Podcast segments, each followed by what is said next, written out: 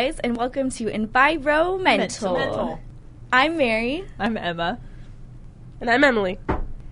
and we're college students who love learning about our Earth, and we're eager to share our journey.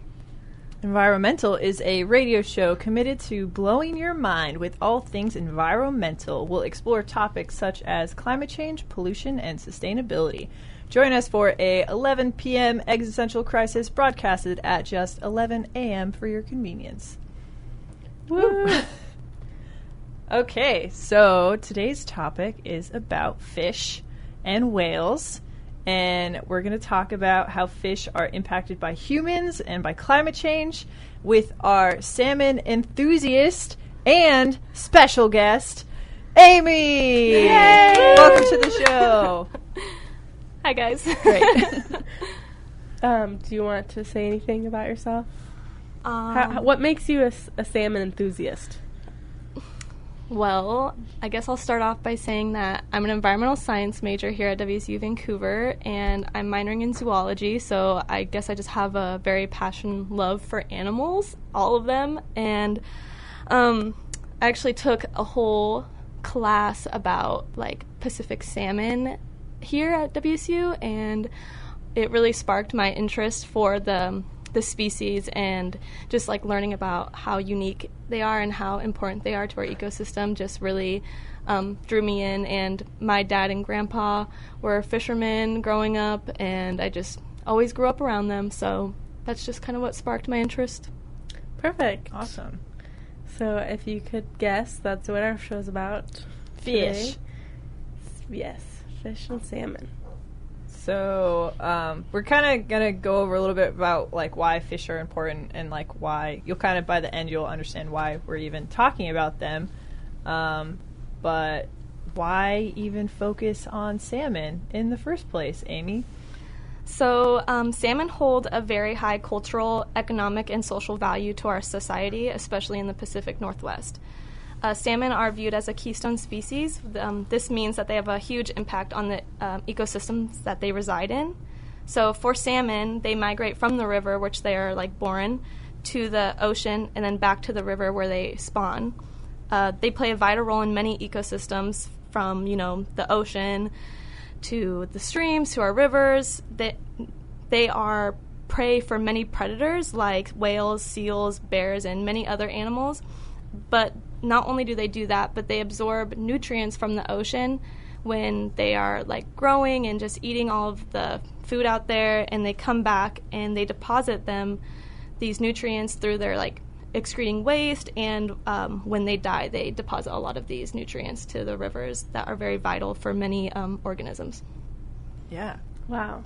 yeah. I saw in one class we talked about how like trees are salmon.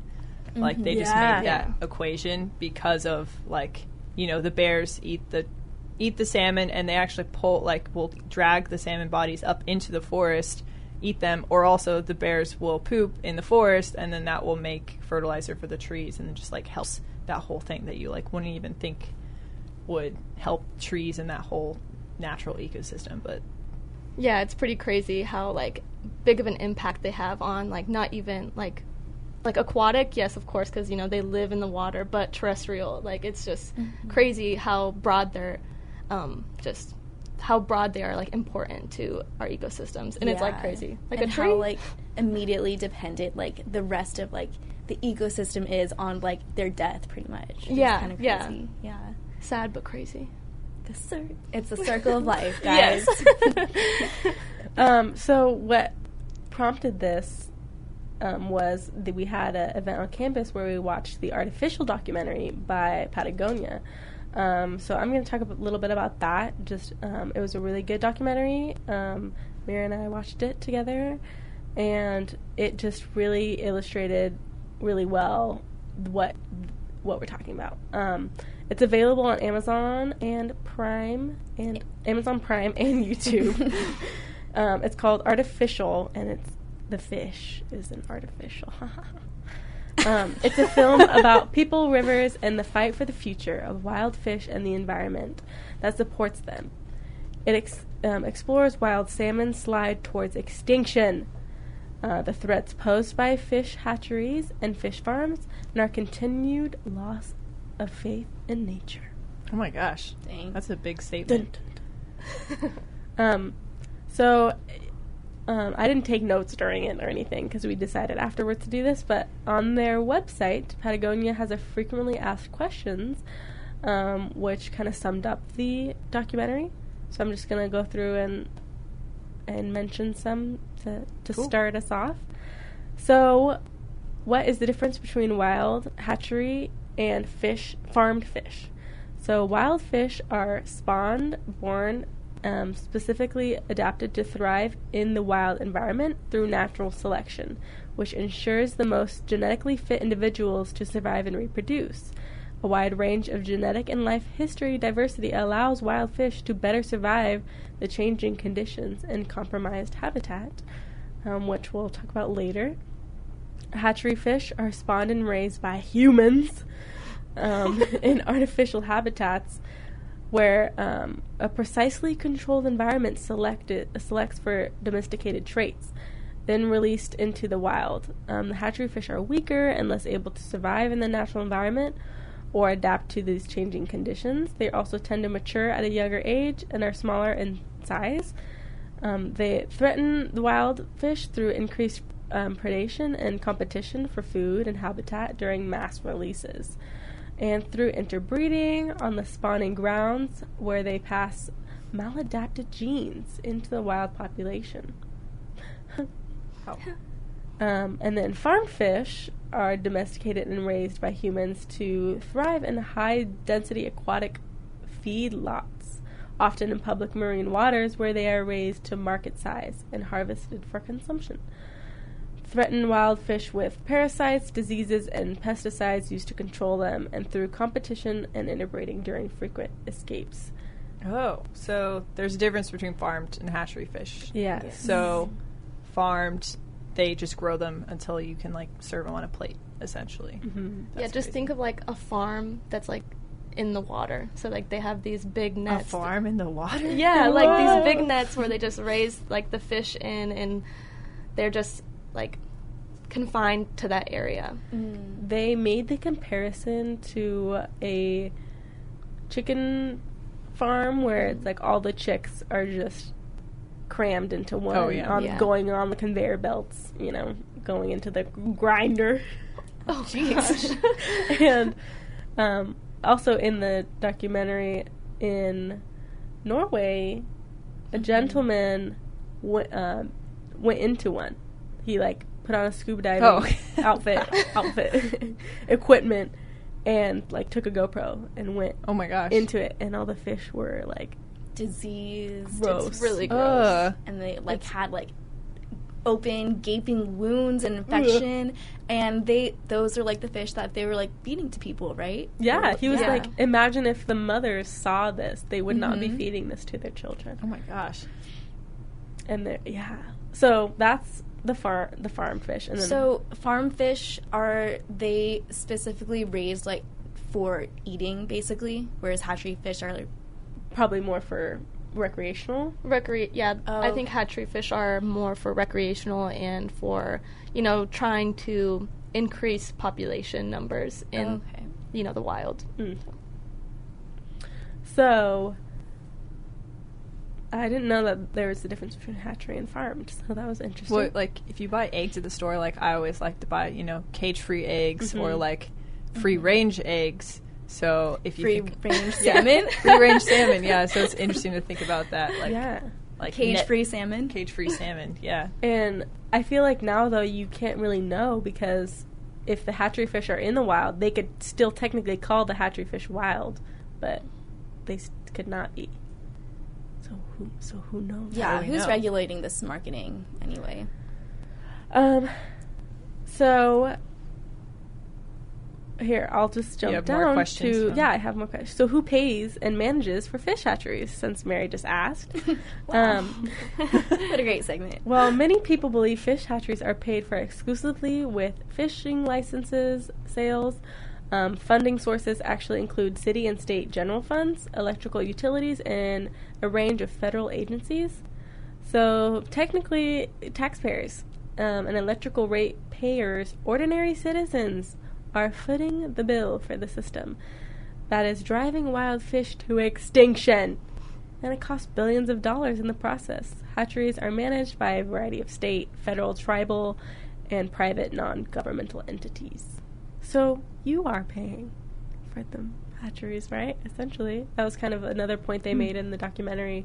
It's like we don't even know that we're funding these some of these bad Yeah. things. Mhm.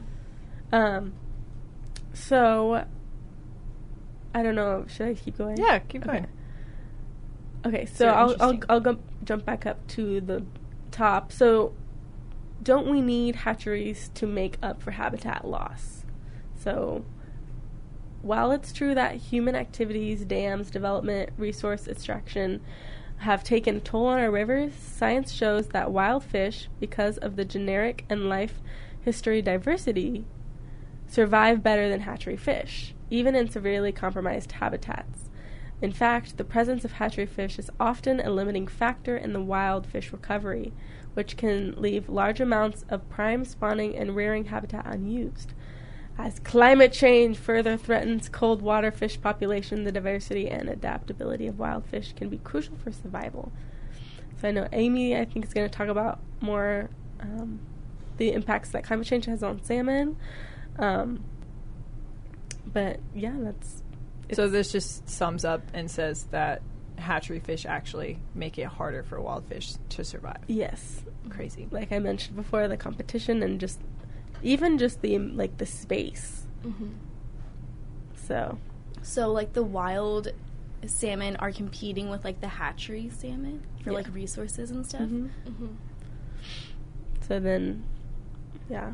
So um and then to go off to go off that, won't fewer hatcheries mean fewer fishing pop- opportunities? Um so they basically said that wild fish population trend t- towards zero in the presence of hatchery fish. And hatchery fish, due to inbreeding, domestication, also trend towards zero over time. So even though current like in the moment we might have a lot of fish, if we think about our future, we're going to end up not having any fish at all if we keep relying on hatcheries um, to populate the Yeah. rivers. We're adding all these fish into the environment because, like, we eat fish, and there's like all of these cultural, economic meanings against, like, with fish. But then the wild fish suffer with hatchery fish. Right. So putting more fish in the river results to fewer fish to catch, if, essentially, because the juvenile hatchery fish out um, they they outcompete wild fish for resources resources and attract unnaturally high levels of predation, both from sheer numbers and through domesticated behavior. Um, surviving hatchery fish can spawn with wild fish, reducing the offspring survival rate of the mixed hatchery wild pairs by up to 50% in the first generation alone. In other words, adding more hatchery fish frequently results in less total fish available for harvest. That kind of sounds like a positive Feedback loop. I was worried that we weren't going to fit one into this Yeah, episode. I was just thinking about that. that that was good. Nice. So yeah, Um, so it was Surprised just Emily didn't catch it earlier. um, Um, I also just want to add to that. So, um, in addition to um, like wild salmon um, competing with hatchery salmon, um, and this also like is basically what you said, but it's also the case that um, hatchery salmon are just less like likely to survive in the wild because um, because of their genes. So if they're not um, born and raised in the wild, like there are certain genes that won't turn on, which makes them like less fit to survive in that environment, basically. Yeah, and I will add to that. Um, Emily mentioned about like predation. They, like, those genes aren't turning on, and they're not learning, like, they're predators in the wild. So, like, every life stage of a salmon has so many predators. Like, so many things eat salmon in like all of their life stages. So when they are like not learning about those, they're just gonna be a little, you know, a little clueless, a little naive when they're just traveling. Yeah, well, it's like um, Emily said earlier, where that's basically like a form of domestication, isn't it? Like, Yeah. yeah, Wow. Crazy. So now that we know how hatcheries affect the salmon population, how does climate change affect the salmon population? Man, that is a huge question. and there's so much information about how climate change will affect salmon, especially in our like region of the world. Um, I just like there are like five species of salmon in our region. There's like sockeye, chinook, chum, pink, and coho. Coho. Yes, thank you, Mary. I was like, oh my gosh, what is the fifth one? and um, they will all be, you know, impacted by climate change. They you, they have different life stages, and not different life stages, but different. Um, I guess ways of life, like how they when they migrate, when they like adapt, and all of these different things. They just have different, I guess, norms, and um, each one will be impacted like separately. So every life stage of a salmon has a specific habitat requirements that they need to ensure their survival, from being an egg to a little fry, you know, to being a whole on adult migrating back to the, you know, to spawn. So they're pretty picky throughout their life. And with climate change becoming more of a threat, it's important to acknowledge these impacts that it has on like water temperature, acidification, turbidity, and dissolved oxygen content. So I um, I don't know if you guys like know about this, but with climate change, obviously our air temperature is increasing, and this is going to lead to all of our water to increase, all the yeah. water temperature to increase, and um, streams are going to see a big, huge impact because they're not as deep as like the ocean or la- lakes, so they're not stratifi- stratified as much. So um, they're going to increase more. So salmon they need a certain level of like temperature within their stream. So um, actually i read this article that says if temperatures rise above 21 to 22 degrees celsius the distribution health and behavior of salmon are affected by this water temperature and it can inhibit migration and their breeding patterns. So when salmon are beginning to migrate to the ocean they um, go through like uh, physiological changes. They need to like change how they intake water to and like excrete salt. Yeah, And Wow. because um, they're going from like a freshwater environment, um, and they're starting to like change so they can live in Oh. a saltwater environment. yes, exactly. Wow, I didn't There's realize not that. many fish that can do Yeah. that Cool. either. You're usually like just a freshwater fish or just an ocean fish. Or ocean Yeah. fish, saltwater fish, and then there's their um, what's it called? They're the and Anadromous, yeah. so that means that they can live in both. Wow, I Yep. never thought about that. Yeah, so it's really crazy that they they have so many changes in their life already that with climate change these effects are just going to hit them everywhere. And so um, rising temperatures are likely to result in like thermal cues. So um, when salmon are like you know rearing, they're growing up in the river, they get these like cues to let them know that it's time to start migrating out into the ocean. So, you know, they just make their little way down the streams into the rivers. But without these thermal cues, you know, like with rising temperatures in the streams, they're not going to have those. And so it's going to be really detrimental to their life stages and how they are just living their life because they're not going to know when to go. Mm-hmm. yeah, And that's going to affect many other organisms because they can't solely survive in freshwater. I mean, there are definitely some salmon who are landlocked, and this is like they're like a whole nother breed. It's like the Chinook. Mm. They're like kokanee or something like that, and they live in lakes, so they are landlocked oh. there. So they can breed, but they can survive in those lakes. But other species like Chinook or chum or coho, you know, like they can't survive in that those like mm. Areas. I didn't even know that there were landlocked salmon. yeah, neither Yeah. did I. Yeah, That's so it's really cool. interesting. Is that uh, like human imposed? yeah, I think that um, humans, you know, like put them there in like lakes, but honestly, they just ha- I think they just evolved to like being able to survive there. So I don't know much about how they were there or whatnot, but Yeah.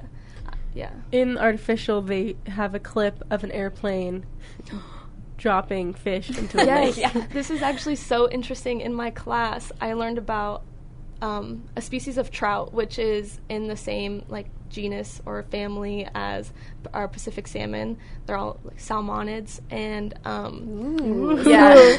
Feel free to nerd Yes. out as much as you want. Like, do not hold back. yeah, and so they humans, us, like I don't even know when this was, but we breeded a lot of. I think it was rainbow trout. We breeded mm-hmm. we breeded a lot of them, and we would take them into planes, and you would just like they would just throw them out the plane into these like lakes. So for recreational fishing, because you know people wanted to fish for trout and you know economics, so you got to make the money. So they just threw salmon out the window, which is crazy. So like funny. Isn't Yeah, that so related to like the Mount St. Helens um, recovery Oh. area? Um, I I don't know if they did that specific. Oh, I'm pretty sure they did that. They they literally put the fish out the window, but part of the Maybe um, put parachutes on them instead. Yeah, wait, do they, Yeah, no, wait, do they put parachutes on them? no, they just throw the them out. they just throw them, which also it really like makes me question how they survive because Yeah. I know when. Like, okay, how many hit the lake? And then how many die from impact? And how many don't hit the lake? Like, I don't think that that was an effective or, you know. just imagine right. being down at that lake when that happens. Getting hit with a trout. it's raining trout. Um, so that yeah, that was another one of the questions on the website. How quickly can wild fish recover when um, we restore a habitat and removed like a hatchery or a dam? So this kind of stems from the eruption of Mount St. Helens um, in May eighteenth, nineteen eighty. So it kind of showed the resilience of the salmon. Um, but first, the resilient the uh, results of hatchery removal vary from um, watershed to watershed, depending on habitat condition and how much genetic damage the remaining wild fish population sustain from interbreeding with hatchery fish. Um, but it can happen fast. So, on the Toutle River in Washington State, a Seven years after the watershed was devastated by a volcanic eruption, Mount St. Helens, and the resulting, um, I don't know that word, cessation of the hatchery program, there were more wild winter steelhead spawning than any other lower Columbia tributary. In Montana, within four years of stopping hatchery supplementation, the rainbow trout population was up more than 800%, and their total biomass had increased by a 1,000% on the, uh, yeah, so it, it just shows, like, it was lit- a volcano literally erupted and hot pyroclastic flow, like, killed everything in its path. And then, in just a short amount of time, these little fish came back. Um, but of course, what did we do once we found out that the this river could sustain fish? We we put Took them out and We put no, we put Oh, fish. oh, back sorry. in. we put we put hatchery fish back in it. Oh yeah. So we we had a perfect opportunity to see how the wild fish c- could repopulate and re- sustain itself, but we couldn't. We didn't let it because we just we uh, repopulated it. hmm And that was um, an interesting point that the documentary made, which is that like nature knows what to do, and if you give it the chance, it will do it. And the best thing that we can do, the best thing that we can do, is just get out of its way.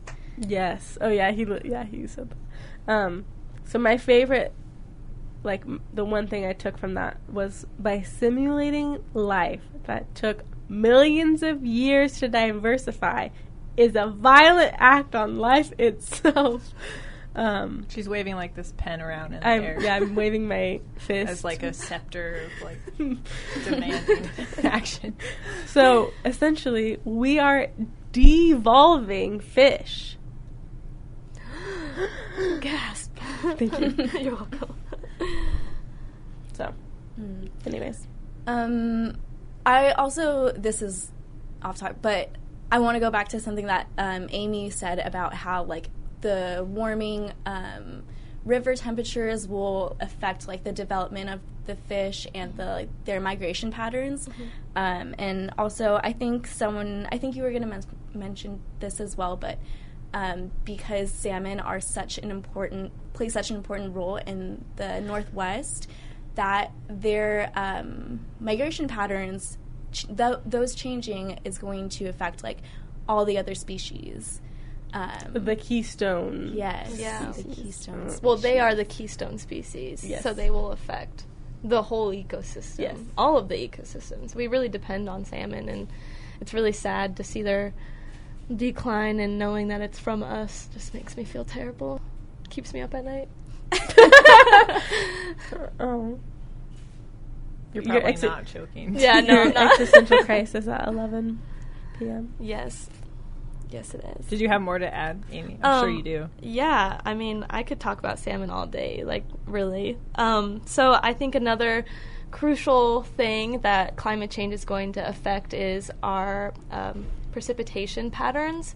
So we're going to see less snowpack, and so we're going to see more snow melt of like glaciers. And when we do get snow, it's going to start melting earlier, and that's going to, um, you know, it's going to like the runoff from that is going to increase our peak flows. So our peak flows in our river. So obviously we're going to see more flooding in like spring and uh, winter flooding, really, um, from precipitation.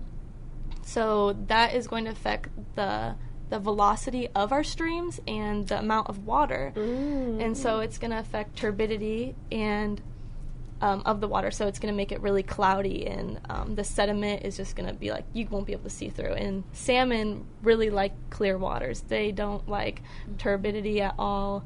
Um, they need big g- gravel, like pebbles kind of to build their redds, which is um, their nest where they put their eggs. So it's going to really affect spawning. It's just going to destroy the stream floor. So as climate change like changes our precipitation, we're going to have higher peak flows and we're also going to have lower low flows.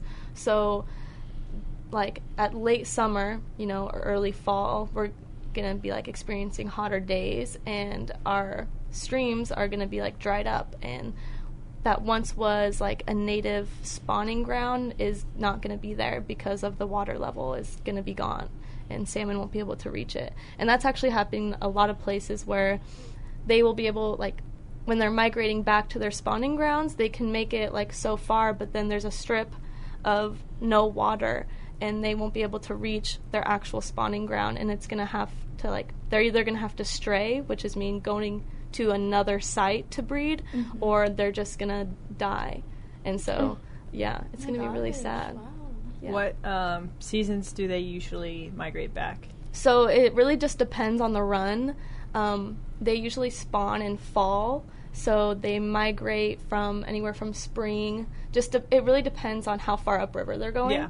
So you know they got to have time to. But that's like through summer sometimes, yeah. and then fall, Yep. which is the Exactly. time you're talking about when the river will be Yeah. really low. Yep, and then they'll go back to um, the the ocean like in like late fall in the winter, um, and you know that's gonna be really detrimental because yeah we're gonna have a lot of rain, so there's gonna be a lot of water in the uh, river, but it's gonna be like hard for them because it's gonna push them out of the um, the rivers. And during that time like when the little eggs are hatching they need to stay well depending on the species they need to stay in the river or an estuary for a certain amount of time before they can go out into the ocean because like mary and i were talking about they need to change they need to physiologically like change their bodies the way they intake salt and excrete water and their urine and all of these things that they have to go through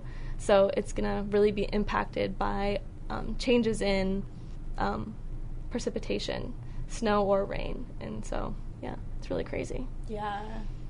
Salmon are like such a crazy like there's like um I mean I don't know, but like almost no other species that will literally like can be change like its biology and physical structure to like adapt to a completely different environment. Like that's Yeah, that's it's so really amazing, crazy. Yeah. And a really interesting fact is when they're on their way back to spawn, they use all of their energy. They don't eat, they don't like do all the normal things, they literally just go straight back to their spawning grounds. They will literally like decay on the way back to their grounds to spawn just so they can get back there. They don't even think about like eating or anything. It's like crazy to me. Like they Wow. store so much like energy reserves in the ocean that they're just like, "Yep, I'm done. Like I'm stop I'm going to stop eating now and I'm just going to travel back like weeks without food just so I can, you know, reproduce." And it's it's mm-hmm. really crazy. Yeah. Um, fun fact salmon have a super good sense of smell, which is how they um, find their way back home um, when they're ready Oh. to spawn and die. Yeah. Um, I have something to mention with that. Um, I was in my internship like last week, and some guy that's working there, Chris, um, he used to work with salmon and did um, like salmon counts, and he just kind of talked about a lot of like gross stuff of like picking up dead salmon, Yeah. decaying salmon.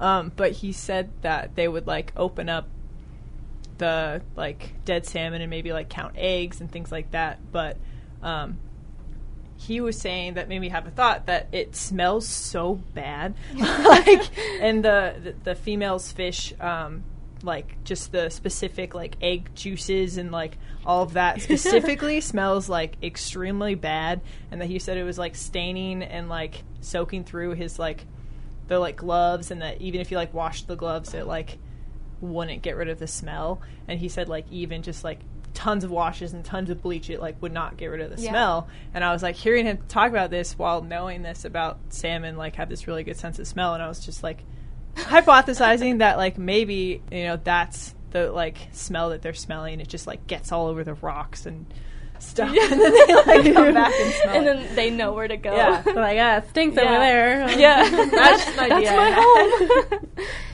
um, going back to what Mary said about how they have such a good sense of smell.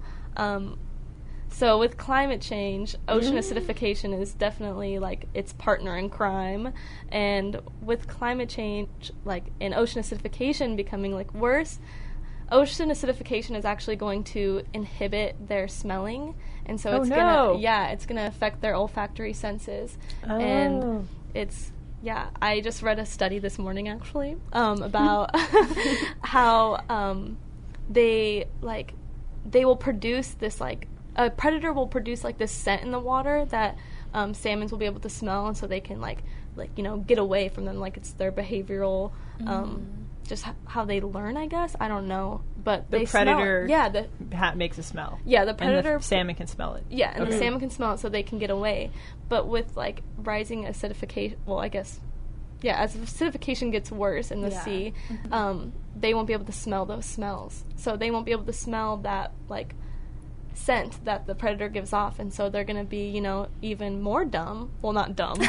like I'm just thinking about hatchery fish. You know, like hatchery fish are gonna be out there, and they're not gonna be able to smell the What's a shark? yeah, like oh hey, there's a whale. You know, he's gonna come eat me. like oh, Hi, good deal. shark. yeah, they're just gonna be naive. I mean, I don't know. Like with wild salmon, they're just gonna face more predation from acidification getting worse. Mm-hmm. So it's sad. Oh my gosh, these poor salmon! You guys, know. Take out your wallets and go donate to the Fish and Wildlife people right now. yes. Um, so, if we're feeling helpless with the salmon, what can we do to to decrease our impact? Um, so, some of the suggestions that Patagonia has um, was how to eat salmon without supporting hatcheries or these net pen fish farms um, which is possible, um, but there are some rules of thumb that allow us to buy and eat salmon responsibly. So don't buy Atlantic salmon and steelhead, which are, for the most part, either farmed in net pens or harvested from endangered populations. And in the documentary, they one of the net pens broke, and like all these mm-hmm. Atlantic salmon Ew. were just running around in the Pacific. So it's Gross. basically like a invasive species that mm-hmm. was yeah, because they're carrying all these diseases and everything. Yeah. So the native Atlantic Atlantic salmon are definitely going to be impacted by that. That's really gross. yeah Yeah, and so like then not only are like the Pacific wild salmon competing with the Pacific hatchery salmon, now they have to Oh compete with the Atlantic Oh. salmon. Jesus, guys. So, anyways, uh, yeah, don't don't you dare buy an Atlantic Don't salmon. you dare. Do you think they would like so like if they raised the Atlantic salmon in net pens in Alaska or something? Do you think they would advertise it as Ala- Al- Atlantic salmon or Well, Atlantic salmon, they like that's like East Coast. They live over there. So, um, Alaska has all of the Pacific salmon or sam- salmonids, and um, so they have like there are healthy populations of all of these species in Alaska. A lot of them are in Alaska actually, and I mean obviously there are some that are just like populations are just like endangered and are on the brink of extinction or have gone extinct. So um, I think um, I saw that on here that pink salmon are they are the most abundant species. So if you really cannot stop eating salmon, try and eat pink salmon because they're in Alaska. They're not listed on the Endangered Species Act, Oh. and um, they're like completely off of it in Alaska. I don't know about Washington, but I read on the Alaska Fish and Game website that they aren't on the ESA yet. Oh, So okay.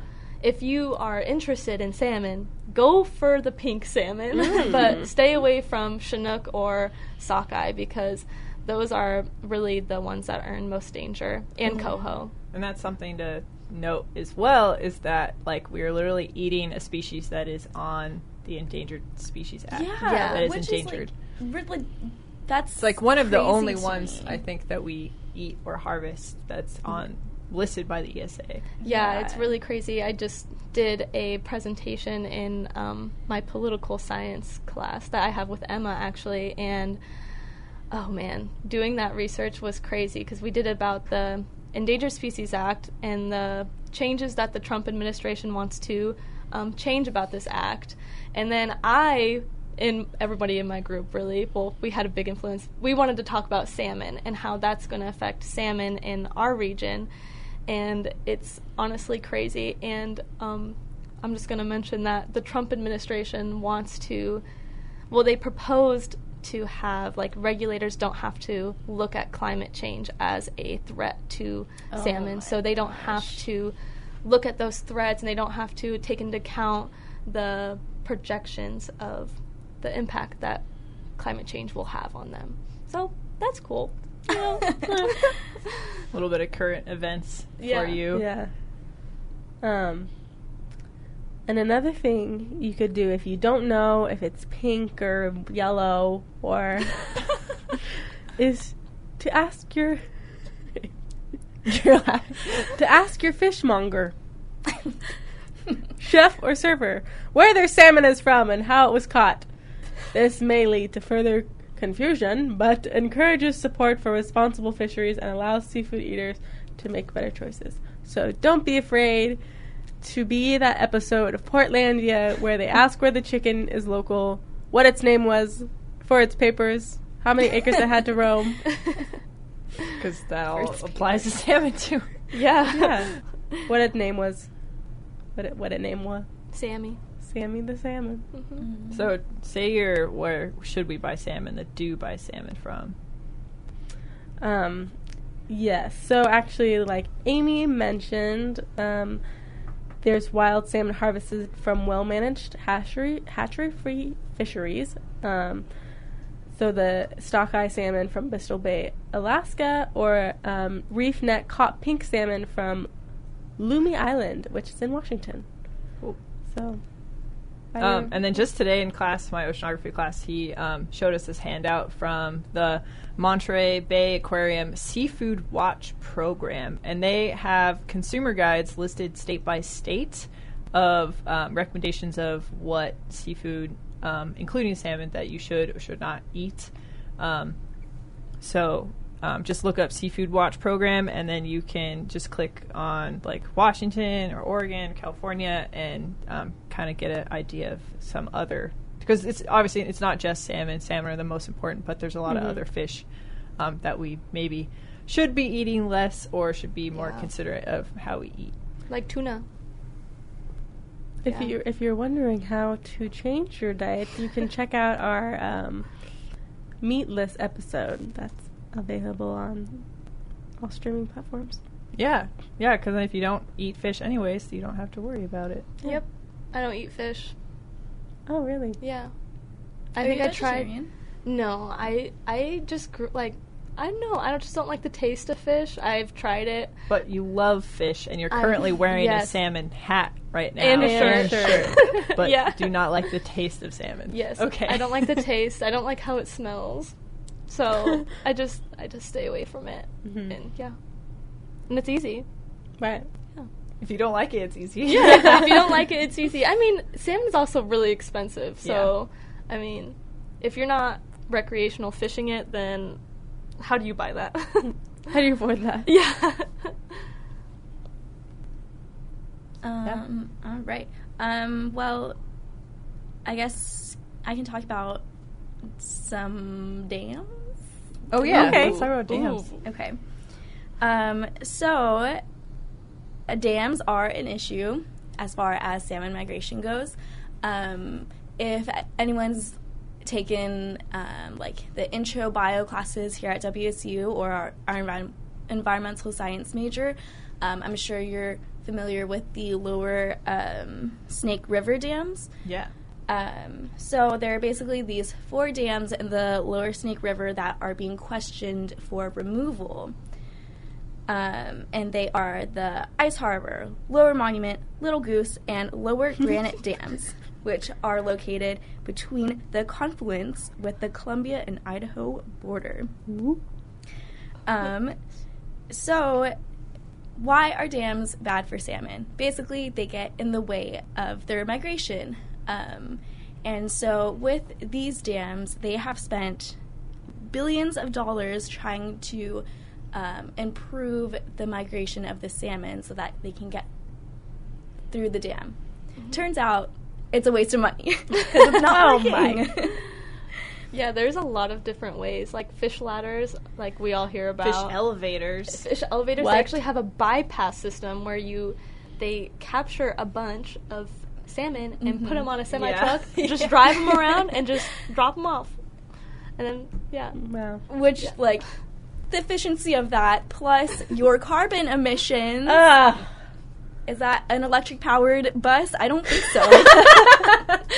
it should be. um, my favorite uh, form of salmon transportation is uh, the cannon. The salmon cannon. It's Oh, a personal yes. favorite of mine. Um, they and it's exactly what it sounds like.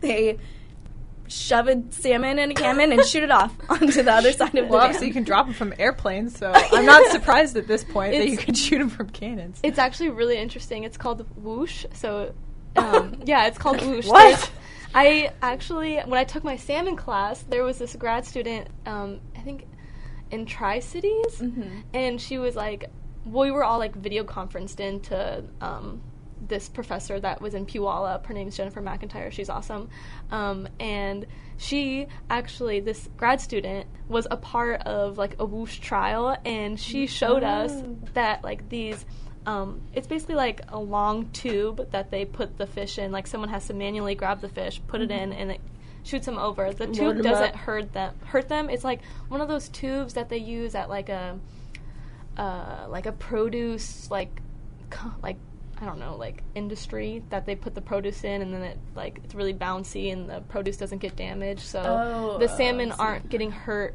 when they're getting shot through this cannon you know okay, so well, there's tur- so it's yeah. ethical. That's Yeah, that's yeah, good. yeah. So they thought about it. Okay, good. a good. little bit. yeah, a little bit. they No, are still being fine. shot over this dam.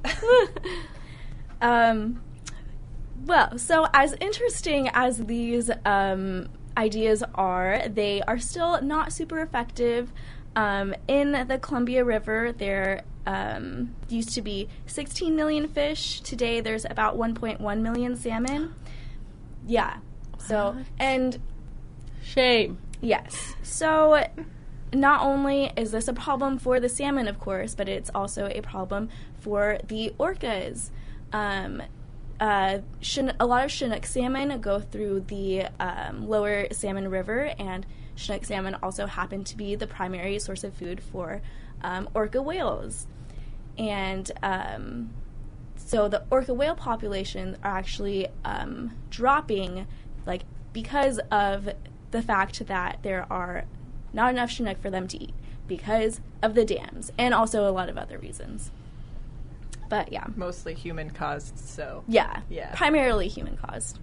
I mean, correct me if I'm wrong, but I think I read like an article that the orca population there's like one like one pod off of our coast mm-hmm. that hasn't like like had a baby in like five to ten years or something, and Yeah. the last baby they had like it died, and the mom carried it around for like Yeah, It- like, this is like, like, a newsworthy story of like when there's a baby orca because Yeah. their numbers are so low that they are like constantly watching, like hoping for a baby orca. yeah, that's so sad. Yeah.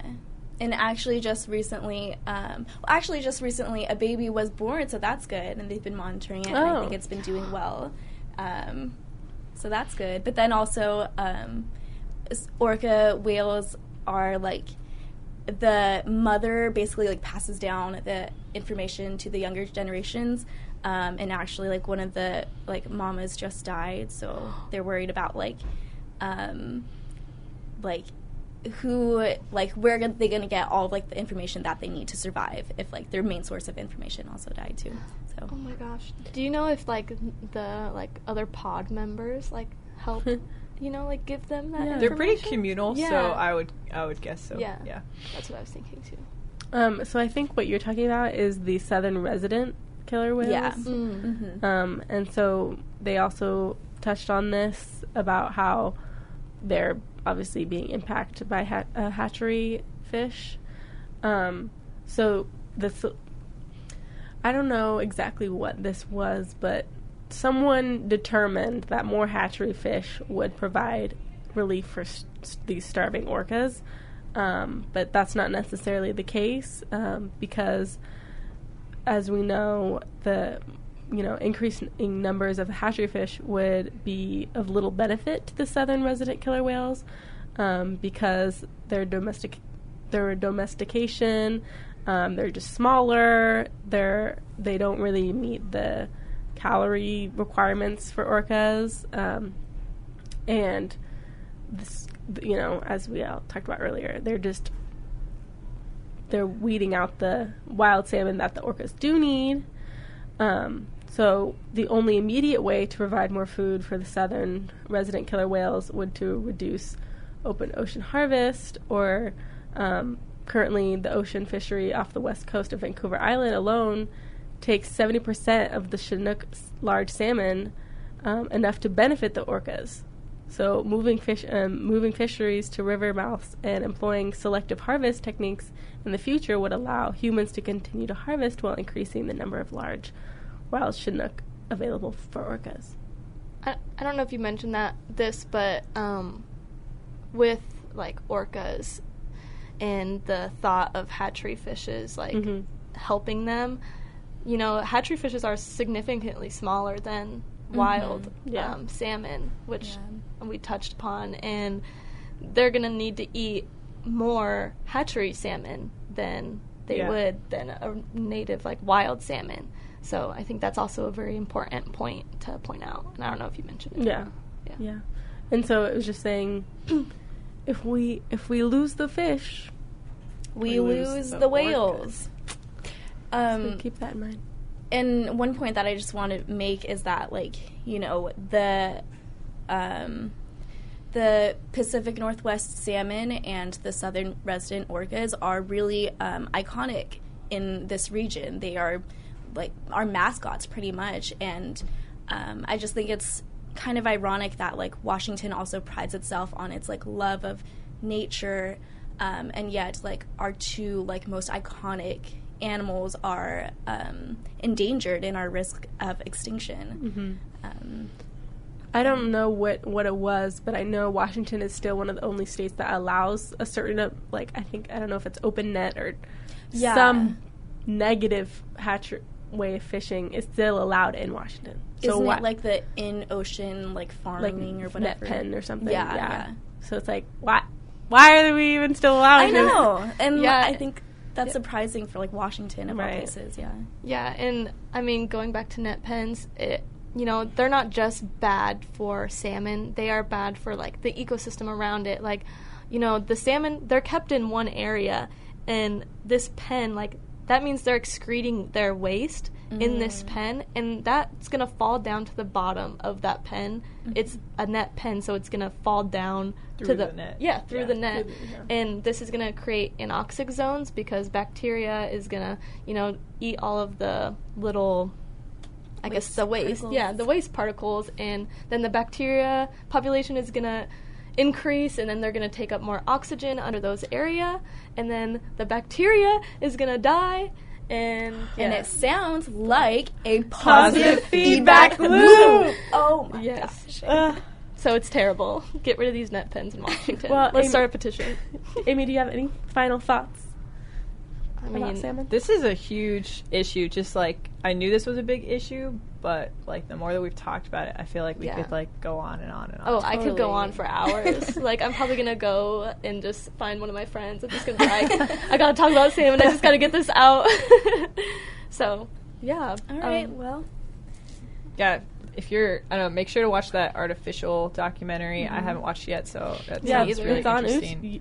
YouTube. It's on YouTube and Amazon. And Netflix. too beautiful. Prime. It's not on Netflix. No, okay, it's free on YouTube though. cool. So Yeah, you don't have to have the you don't have to have Prime to get it. It's Yeah. free. Watch it on Yeah. YouTube. yeah. Exactly. Don't support Amazon. no excuses. Yeah, yeah, yeah, yeah. and there's Yeah, also another one, uh, Damnation. Damnation. is Oh the my gosh. like pre prequel. It came before Artifishal. Oh, okay. So that That's one's more on- about dams. I'm assuming. that Okay. one's on Netflix. Cool. Oh, it is. Oh. That one's on Netflix. At least I Oh. watched it on Netflix a few Okay. years ago for my class. Okay. Yeah, That's 'cause a good one. These are huge issues, and there's definitely so much more that like you could talk about this. Yeah. Mhm. Everything's controversial. yeah. Well, thank you so much, Aimee, for joining us. Yeah, thank you. Thank so you for having me. It was great. Um, so yeah, if you'd like to follow us on our Facebook, our Instagram, Environmental Pod, or Environmental, we will have um, resources, and we also post our live episodes so you can stream at your latest convenience. So thank you so much for tuning in. Go And- follow Aimee on Instagram. Yeah, do you, Aimee, do you need to plug anything? Uh, I mean, What's your Instagram? oh, it's just Aimee Rike, but my name's spelled weird. It's A I M E E R I K E. Two Great. E's. Yeah. Yep. Two E's. awesome. See you next time, guys. Bye.